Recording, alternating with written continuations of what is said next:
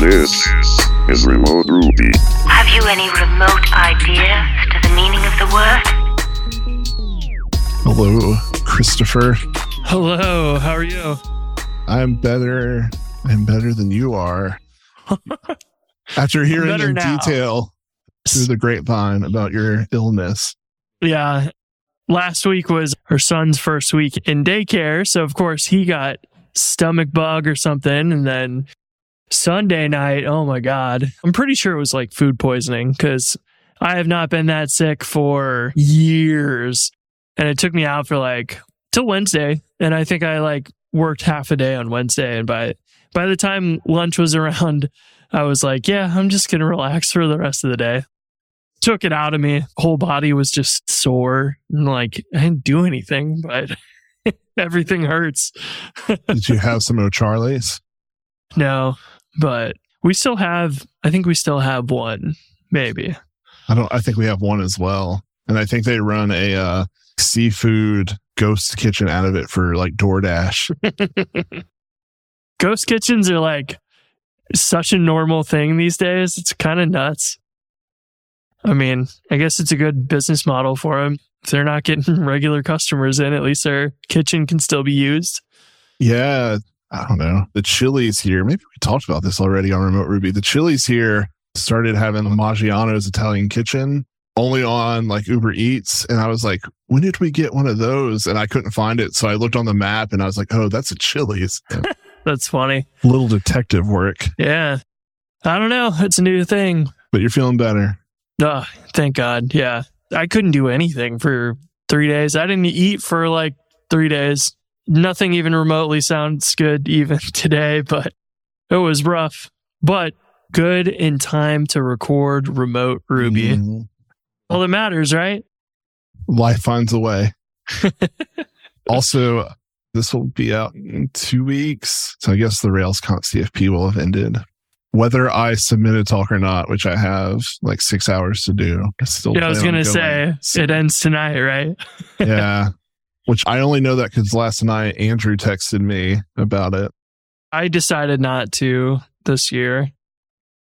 Just too busy with other things going on and applied to be a guide instead. So I'll at Mhm. least be trying to stay involved in, you know, the conference, even if I'm not like giving a talk this time. But that'll be a good alternative that's way less work to do ahead of time because we're going on vacation two weeks before RailsConf in April. Yeah. I wouldn't even be around really to like work on my talk right before the conference, but I just figured being a guide would be a great way to help new people that are there for the first time or whatever. And I've never been a guide before, so I thought that'd be a fun new experience too. I love giving talks, but I hate every day leading up to it. So I couldn't Yeah. imagine actually like working a two week trip in there before that. I was talking to Aaron Francis yesterday and he's speaking at Laracon and I think Full Stack EU and he's giving like the same talk at both. And I was like, that's got to be such a cool feeling to go to a conference to give a talk. be prepared. yeah, like that you've already given. so you just like go and have fun at the conference. I don't know what that feels like. Yeah, it's a lot of work to make a talk. It takes heck of a lot of time. Didn't Nadia say she spends at least 40 hours on each talk? I think if not, I think least that. maybe more. Yeah. Yeah. So, I mean, that's a full week of work for one 30 minute, 45 minute talk. A lot of effort. It's like a screencast, you know, take forever just for a single minute of video. Yeah. Aaron just released like a MySQL course, Aaron Francis, and he said it's like many hours of content. It may- Maybe like 60 or something like that. And all I can think about is when I made like a five minute video took several hours to produce. Like I can't imagine 60 hours of content. He said he, it was like his full time job and nights and weekends. I said, man, Yeah, it is painful. It is definitely painful to do for, especially when you look at it, you're like, nobody's going to know how much work I put into this. And it's like five minutes. And they're just like, watch it on their phone and then back off to YouTube for watching PewDiePie or something. it just feels not like a great accomplishment at the end because you're like, ugh, that's all I made. It's five minutes. it's not even a feature film with Keanu Reeves. Yikes. All right. Well, Ufuk and I were talking recently, and Ufuk, if you aren't familiar, is a manager at Shopify over the, oh, I can't think of the exact term, but it's basically people working on Ruby, Rails, all kinds of cool stuff at Shopify. And one thing we've talked about a lot on this show is wishing for better tooling for day to day Ruby development. And Ufuk said, I have someone you should talk to. And that person is Vini Stock. And they're with us today to talk about all kinds of cool things happening in the Ruby tooling space. So, hello, Vini. Hey, thank you so much for having me. It's exciting for me selfishly to sit here and ask you all the questions I want to ask about Ruby. And I know Chris sent me a blog post, I think even from a few days ago about I think it was Ruby today. LSP. Oh, it's from today. Yeah, yeah, just earlier today. That is. it was That's- like it was planned. It was good timing and also astonishing to me that today is only the 24th. Let's start before we get into Ruby tooling and kind of what you're working on at Shopify. How did you get into Ruby development? So my journey with programming began at university, but I actually didn't go to university for computer science. I went for electrical engineering. So I learned to program in assembly and C. Then I learned a tiny little bit of Java, but very little. But then out of university, I got job. I first started using Ruby there. And the first thing was like, compared to C and assembly, I was like, whoa, what have I been doing so far? This is so much better. It, it's so much easier to get my ideas out of my head into the code compared to anything else I had used before. And so I learned a lot about product development with Ruby on Rails there. And then after about four years or so, I uh, joined Shopify also as a product developer working in the retail organization. But I was very curious about because I didn't go to school for computer science. I didn't know how anything really worked under the hood. And I was really curious how something like Rails or even how to build a programming language from scratch, how all those things work. So I started trying to make some open source contributions and kind of slowly started getting in touch with folks from open source until I finally ended up making my way towards the Ruby and Rails infrastructure team. Uh, and- Infrastructure team. That's the term I was looking for. Right. The overarching group is Ruby and Rails infrastructure. Ufuk's team, which is the one I belong to, is Ruby infrastructure. So just concerned with the Ruby part, not the Rails part. Well, that's cool. So now you're on the Ruby infrastructure team. When you joined that team, did you start with working on something like a language server like what was kind of some of your first projects on the team? So when I joined the team, it was actually called Ruby types, the specific team inside of Ufuk's team. And it was only concerned about gradual typing for Ruby. So we were doing a lot of work contributing to Sorbet, adopting Sorbet internally, contributing to Tapioca to generate RBIs for Sorbet to consume. And we actually ended up expanding the responsibility of our team. It kind of segues into how we started the Ruby LSP. But basically, I joined the team and I was for a long time Ruby RubyMine user. But when I joined the team, I had the Sorbet extension for VS Code that, you know, we were using and we were contributing to Sorbet. So I wanted to use the tools we were building. I didn't believe in building the tool and not using it and actually dogfooding it. So I switched to VS Code. And the first thing that caught my attention is that highlighting was not what I expected it to be coming from the IDE. And so I tried to understand, like, why is it not highlighted consistently? For example, method invocations, when they use parentheses or when they did not use parentheses, they were sometimes highlighted differently. I was like, why is that? Why is that happening? And I thought the issue was related to my theme, that maybe the theme was not properly specialized for Ruby. And so I did a little bit in our hack days. At Shopify, we have hack days, which is usually a week uh, or four days or so that we can hack on whatever we like. And I took one of those weeks and I said, I'm going to understand why it doesn't get highlighted properly.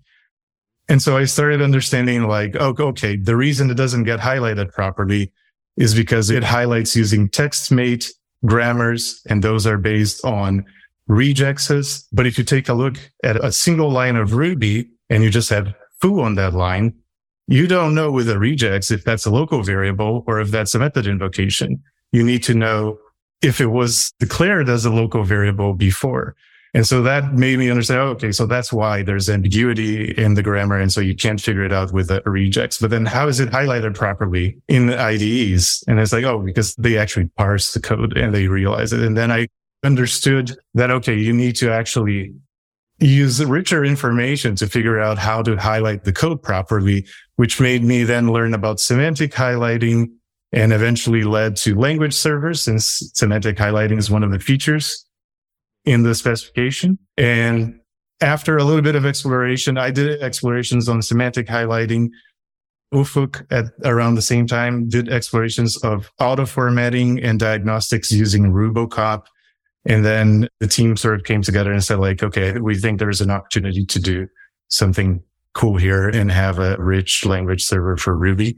And that's kind of how the Ruby LSP came to be. And we grew from being only Ruby types to being Ruby developer experience. And so our team is both responsible for typing and a developer experience at Shopify. I'm so glad that team exists. I don't know how much that team makes, but they need to make more money because I'm thrilled to hear somebody's working on it. Uh, how long has the Ruby Experience team and even like the LSP project, how long has that been a thing?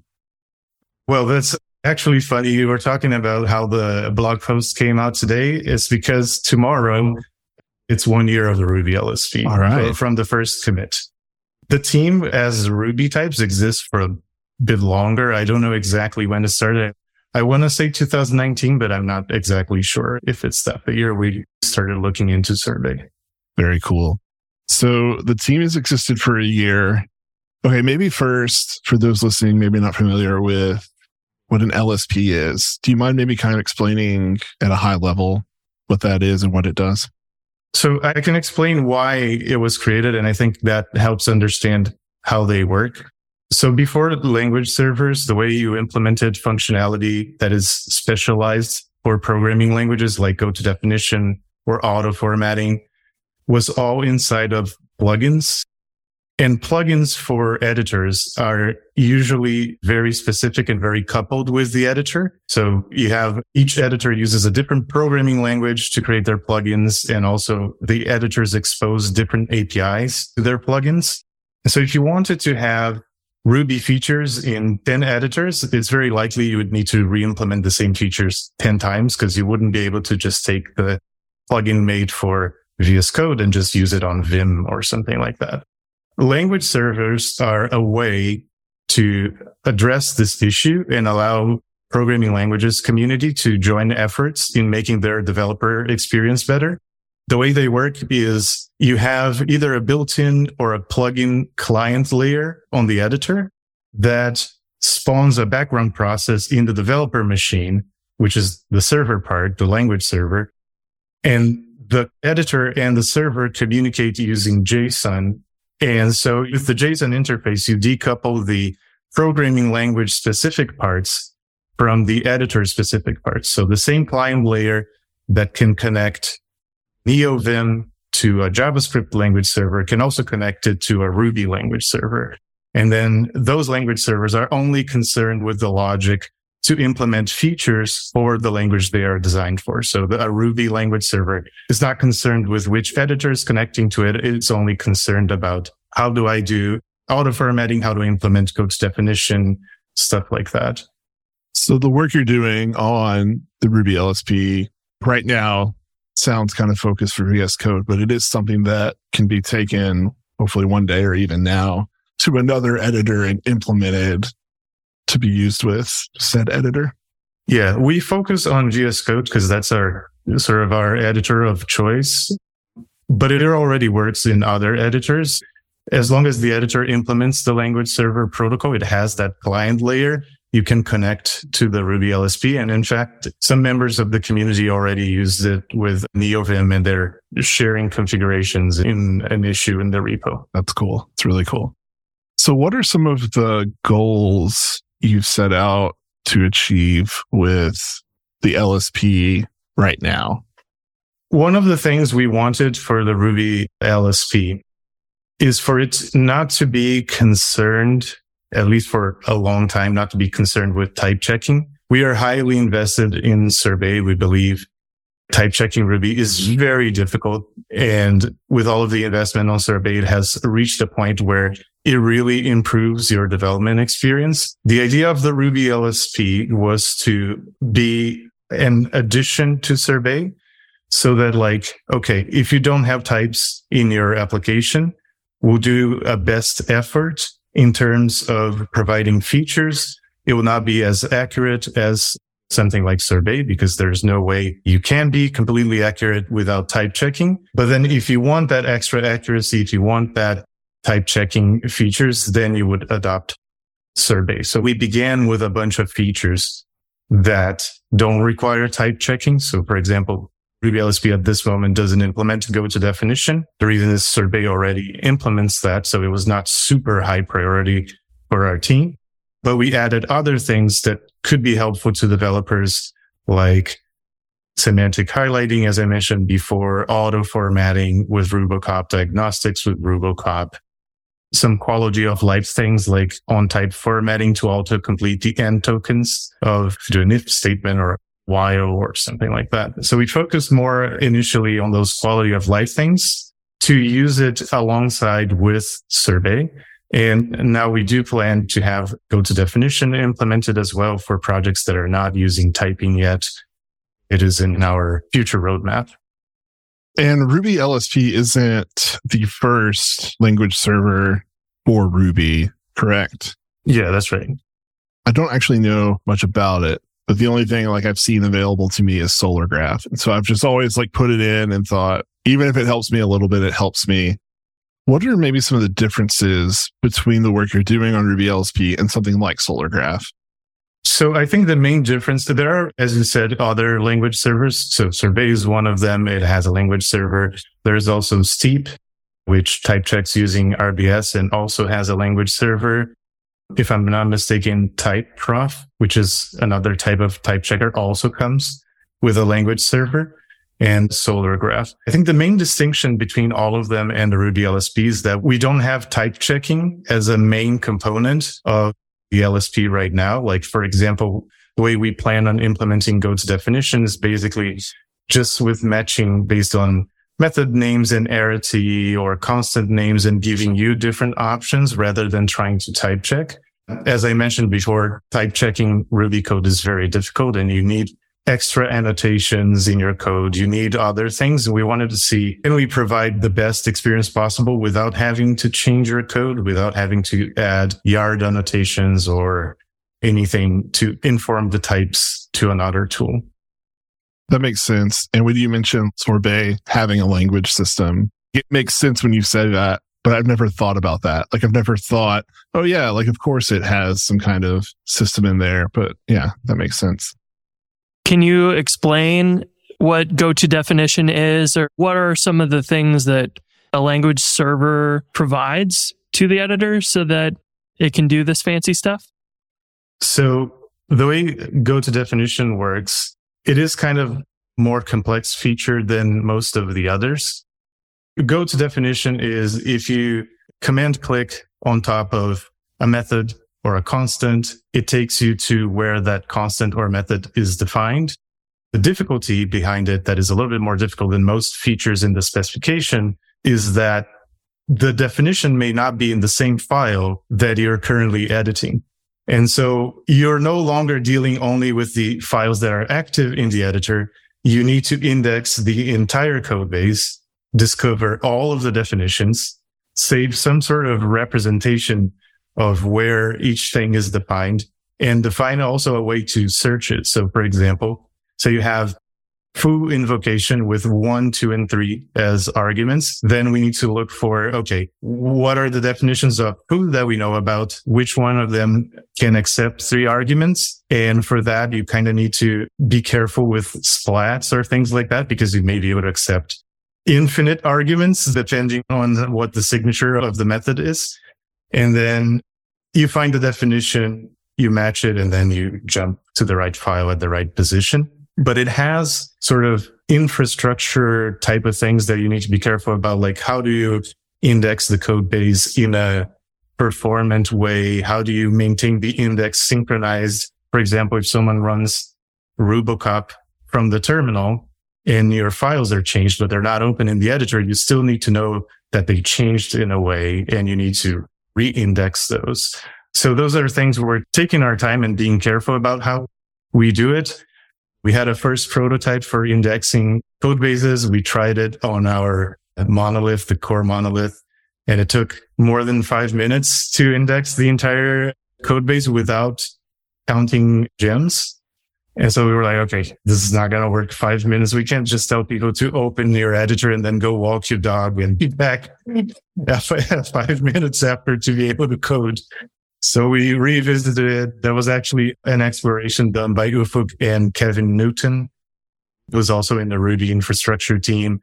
They found a way to do it significantly faster using instruction sequences, something about like 30 plus seconds, 40 plus seconds for the core monolith. So that's more manageable. So those are the types of things we're taking into consideration and the, the complexities around go to definition. And you asked about other features in the specification.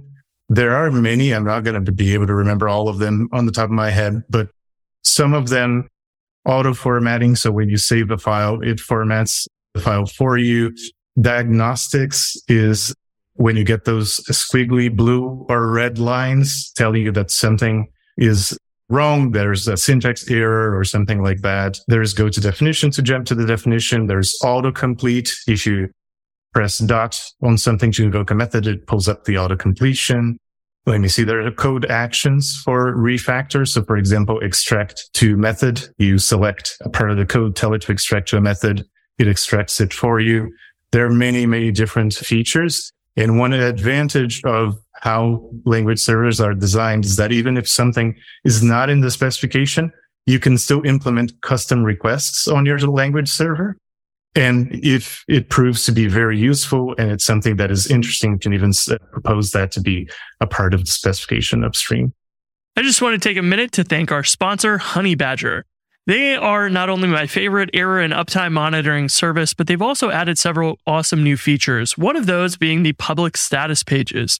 So it makes perfect sense that your error and uptime monitoring tool can have a public status page for you to communicate any downtime outages with your customers. So whether US East 1 is down or you forgot to add a configuration file, Honeybadger is there for you to help communicate any downtime or outages with your customers.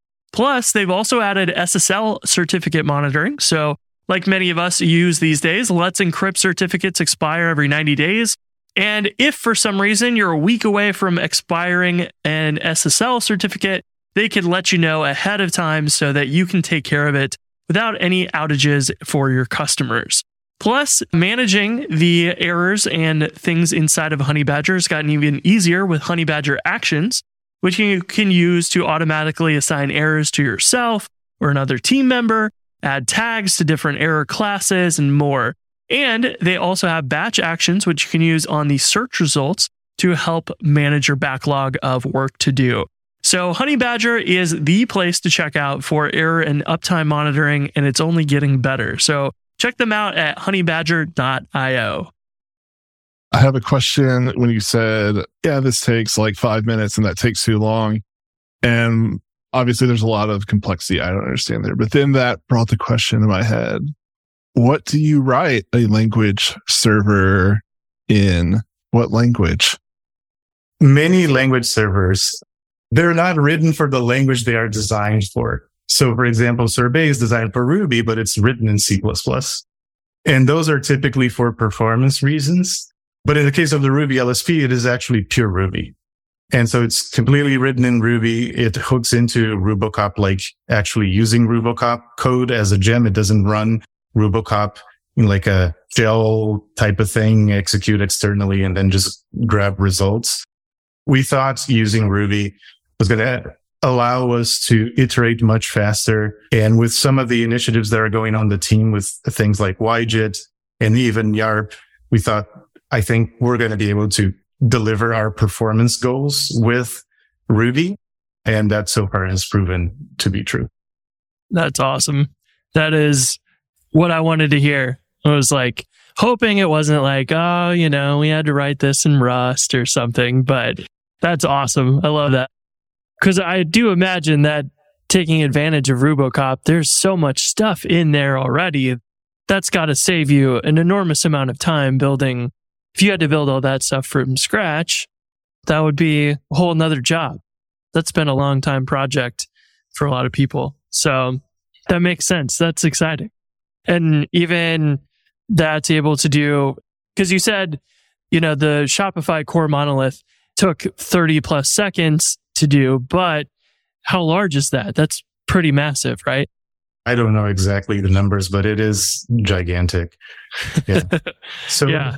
It's usually how we test our features is like if it works for core, it will work for other apps we have. And so, yeah, if it can do it in 30 something seconds for core, it'll be much faster for other apps.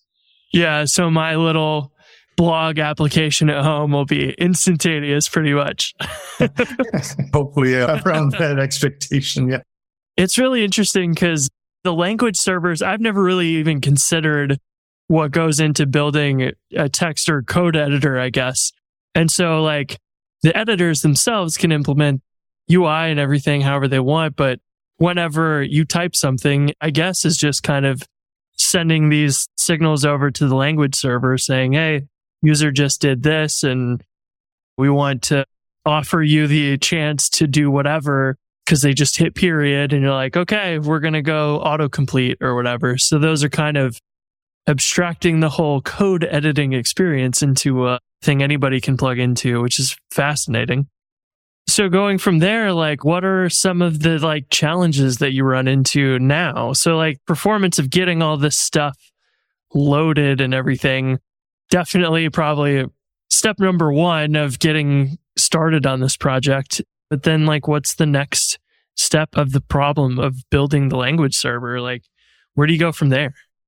Yeah, performance and stability are usually like our top concerns because if you have performance issues or if the language server is constantly breaking, it really becomes an issue for developers because they're trying to do work and instead of helping the language server is just breaking or it's lagging so much they can't actually get access to the features that a decent responsiveness in the editor.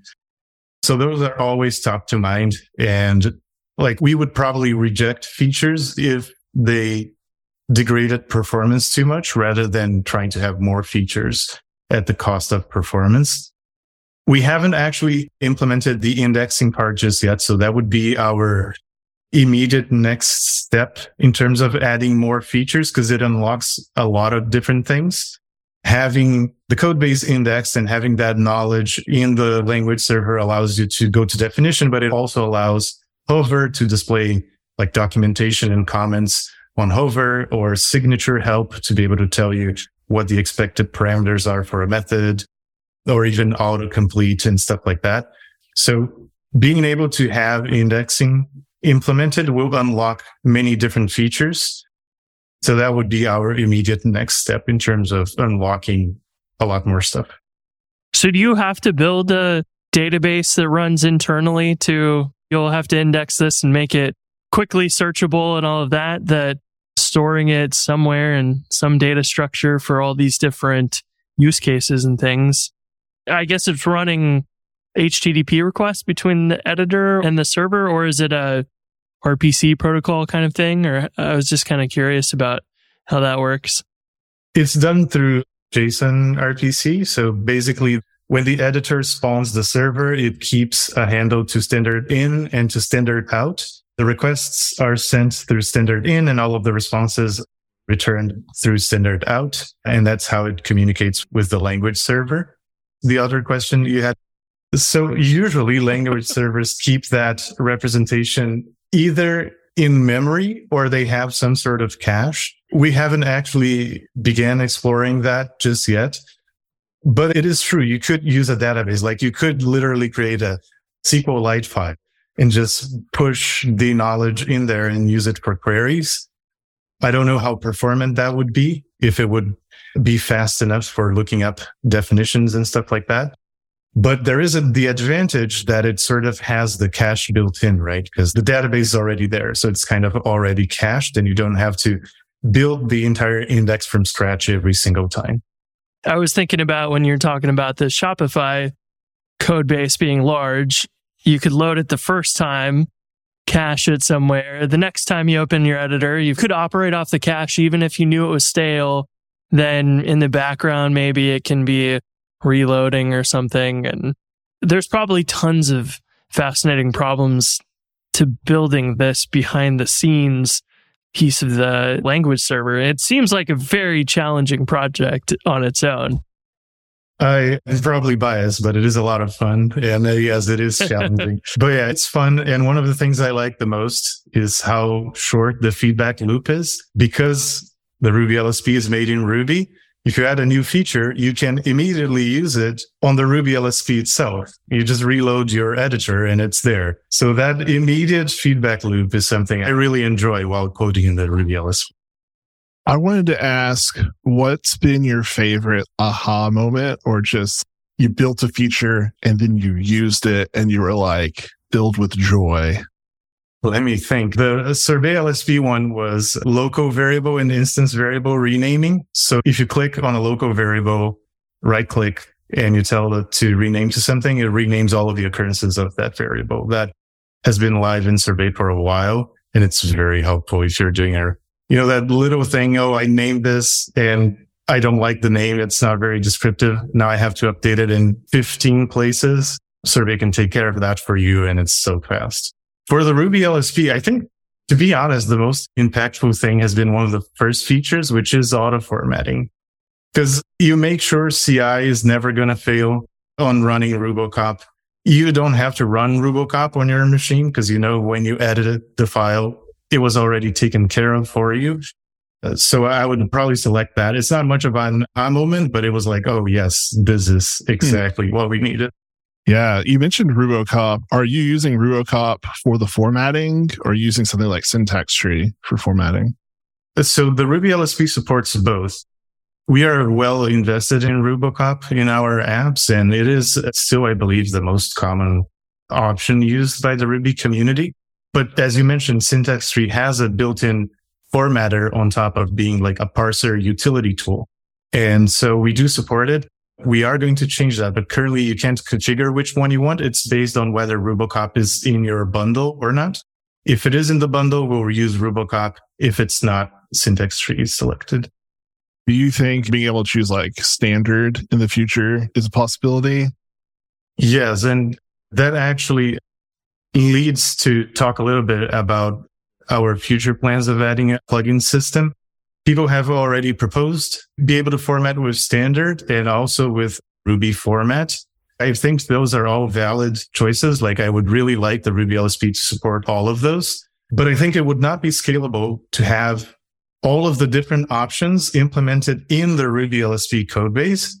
I would very much like to design a plugin system so that the tools can export their own plugins and sort of hook into the Ruby LSP and deliver the functionality they want. To me, it would give a lot more freedom to the maintainers to be able to like, okay, I'm exporting plugin from standard or from Ruby format or from wherever other formatter. And then I tell Ruby LSP, Hey, this person's using this other formatter. I want you to replace formatting from Rubocop to Ruby format or to standard. And so that is one of our future plans to design a plugin system like that. And on top of formatters, it could also be used for other type of functionality, like not only replacing a formatter, but one of the ideas we have is allowing plugins to work kind of like a rack middleware for requests. So if you imagine, for example, in the case of Rails, if we were to have Ruby LSP plugin for Rails, it could do things like hot reloading the website on save. It could show the columns for a model on hover. It could jump from a controller action to its corresponding route using go to definition. And all of that can be done with a middleware type of approach where you have here's the base response from the Ruby LSP and then the Rails plugin comes in, adds whatever makes sense for Rails in that context. And then we return it all to the editor and the user gets that extra bit of information. And with a system like that, really the freedom is for the maintainers to decide what editor features are relevant for my tool. So you can have one for Sinatra, for GraphQL, for whatever other tool, and it can all hook into the LSP. I want to shout with joy at the thought of some of those things you mentioned. So the plugin system sounds like a really awesome goal. What are maybe some of the other things you're thinking about? I'm not necessarily committed to, but just ideas you have for the future of the Ruby LSP. Again, bringing back to performance, one of the things that is often on my mind is how we could incorporate some sort of parallelism in the Ruby LSP.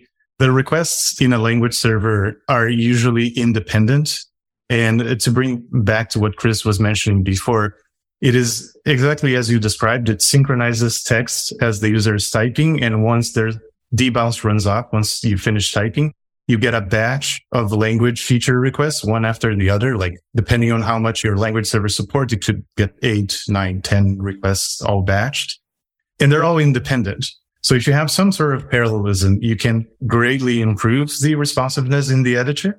So that's one thing that's usually on my mind is how to introduce parallelism to the Ruby LSP. It is complex, but it would provide some good benefit.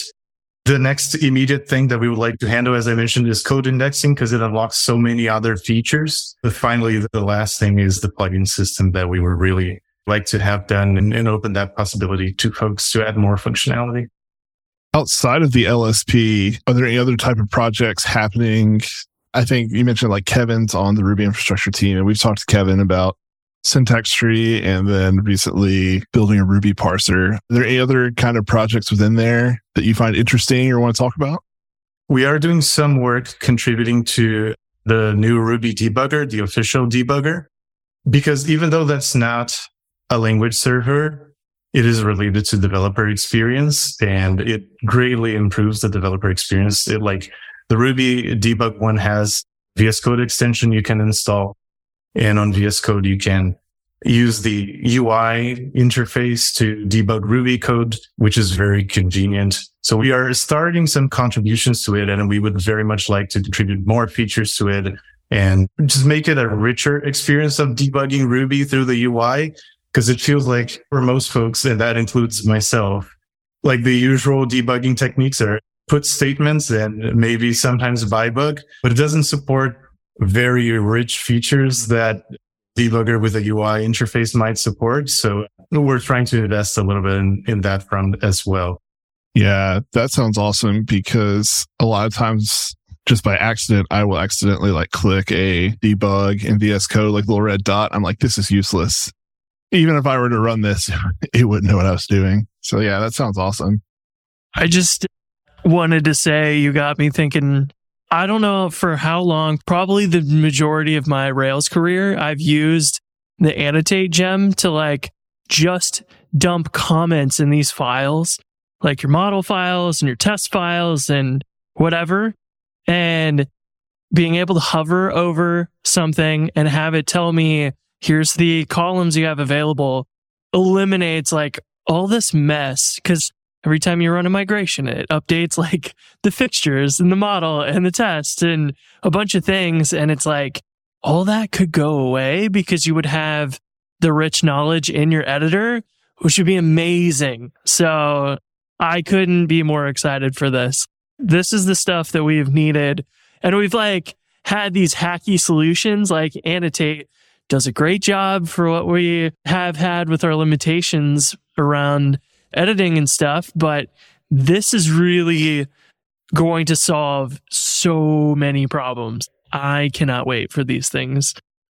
I'll have to try the NeoVim support, but definitely going to have to install the VS Code extension and start playing with this because, yeah, it just gets me excited with like, we can have such a better experience and we just accepted it for so long as like, eh, Ruby's not typed. So we just have to deal with these things. But I feel like that's changing now. And I'm so thankful for what you guys are doing.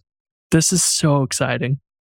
There's so much potential. And I agree. I, I, think we sort of got uh, kind of complacent with the tools. For example, TypeScript, a big motivation of it is not necessarily just being able to type check the code. It's all of the tooling that you can build around it.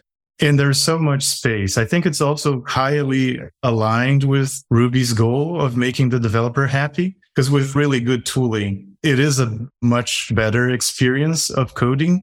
I've used a little bit of Rust in the past, just playing around and the development experience in Rust is so good. It really made me wish like, oh man, we need this for Ruby as well. And not exactly related, but a, a way that our team tends to think about these things is not necessarily only in terms of like, oh, a language server or an editor or stuff like that, but developer experience also includes other things. So for example, just having very clear, up to date documentation or even error messages being clear and telling you exactly like, oh, this is the error, but here's the help message as well of what typically triggers this problem so that it can help you fix your code, which is something I feel like Rust does really, really well. And we're still sort of catching out to it. I've been learning Rust the past two weeks. And when you were talking earlier about being able to like, you know, hover over something and like see documentation. I was doing that today and like somebody had an image in their documentation and that image showed up like in VS Code. I was like, what the is this? It's wild. The Rust tooling is crazy good. It's really good. Yeah, it's really well made. You can start embedding GIFs in your editor there. Full length movies. It's our new Pirate Bay documentation. I'm excited for this. You reminded me of have either of you seen Gary Bernhardt's talk? He talks about building an editor. He's basically talking about he made this text editor and it'll highlight lines for performance that are like, these are slow lines and whatever. And like the end of the talk, he's like, and this is basically a lie. I didn't build this, but we should be working on these things. It just like gets me excited because when you're running Honeybadger or Scout or New Relic or something and having, I imagine that eventually you can have all of the recent errors can be like highlighted on lines in your editor and you can see like this line of code has triggered a thousand errors. We should address this. This line of code is the slowest part of your views. You should keep that in mind when you're like writing your code here or just the simple stuff that like beginners when they're not logged in and they try and view a page where it expected the user to be logged in. And so it says like, you know, called name on no class and it like tries to show you that this variable name in the error log is the one causing the problem. But if you can actually show that in the editor and highlight that a little bit better and like they could hover over it and you could kind of have the error message right there embedded in your editor. It would make life so much easier for anybody new for anybody who's doing day to day performance work or just like maintenance things, fixing errors, having more context in your editor is just going to make life a million times easier. And it goes back to what you were talking about. Like you can write C or assembly, but getting things from your head into the computer and code as fast as possible is there's a big delay there still, even in Ruby. And like this takes a whole other step forward on the speed which you can get your idea into the computer, which it's going to be so awesome. I'm so excited for this. And even Ruby still has those things that kind of feel like magic, especially when you're beginning to work with Ruby. Like you're starting a Rails application and you invoke an association that comes from belongs to or something. And you're like, "Where is this method coming from? I don't know you kind of take for granted after you had some years of experience you're like, oh yeah, sure, this must be coming from an association. But if we had editor tooling that could help junior people and beginners to learn that a little bit more easily, then it would be even an even better experience. It could onboard people faster. Yeah, because these are all like skills you pick up as a developer that are not really valuable skills. They're like you're learning a nuance of the language and how to interpret the weird error message and the stack trace and stuff. But it's like if it was a bit more structured, you wouldn't have to know that. It would just tell you right in context and you would just be able to address the problems right then. So I feel like it's greasing the wheels a lot so that those little nuances and a reason like I like to say that I like using Ruby because we're optimizing things for humans, which are probably the slowest part of building software. And every language kind of before that is like, it works as use C or Rust because you're worried about performance and you're optimizing what you're doing for the computer to be as fast as possible, not for the humans. And so like we're working on the other side of that coin, which is probably the most valuable thing in the long term is to make writing code as easy as possible for humans because we can go down to assembly if we really want to optimize for computers. If we really need to, we could do that. But most people don't want to do that, I think. Yes, but I've had enough during university. I'm good. Me too. I'll, I'll stick with Ruby now. I was going to ask if anybody wants to try Ruby LSP, what do they have to do to set up VS Code? You can find the GitHub repository for the extension at Shopify slash VS Code dash Ruby dash LSP. If you install the extension, it will not just work. You still need to add the Ruby LSP gem to the bundle in your application. And then if the Ruby LSP gem is there, then it should just work as long as you have that. If you're using version managers such as chruby or RVM, ASDF, that type of thing, then you have to configure that in your JSON configurations for VS Code. You just select which one you use and that should do it. We are working on a possible alternative to not have to add the Ruby LSP gem to the bundle. But currently it is required to be able to load Rubocop extensions properly. Say, for example, you should have Rubocop performance, Rubocop Rails, then we can only require that if the Ruby LSP is also a part of the bundle. But we're looking at alternatives to possibly remove that. And then it would change very slightly. But for now, add it to the bundle, install the extension, select your version manager and should be good to go. You have to specify the version manager because it's running in the editor and it doesn't necessarily load your bash shell or z shell so it's it can't like auto detect it i guess because of that that's exactly it so for example you're in a project that uses ruby i don't know 2.7 if you open vs code from that project from the terminal it will pick up the environment variables and it will work properly in that project. But then if you switch to a different project from VS Code, it will not reload the environment. So in order to reload and make sure that if you're using multiple Ruby versions, that we always select the right one, you have to specify which version manager you're using. Gotcha. This logo for Ruby LSP is amazing. It's this nine volt battery. I mean, it's just awesome. I love it. You two weren't at RubyConf last year, Houston, were you? No, we weren't. No. I had some stickers of the Ruby LSP and I was giving it around. I still have some. So hopefully if we get to meet in uh, one of the conferences, I'll be able to provide you and whoever wants some stickers. It's the coolest logo I've seen in a long time. I love it. I love it. It's so good. Well, thank Yeah. you for taking the time to come and talk to us today. And thank you for all your work on this stuff. Like I said, I very much want and just thrilled somebody's working on it. So thank you for doing that. Thank you so much for having me. It was a lot of fun discussing DX. Yeah. Thank you so much for all this work.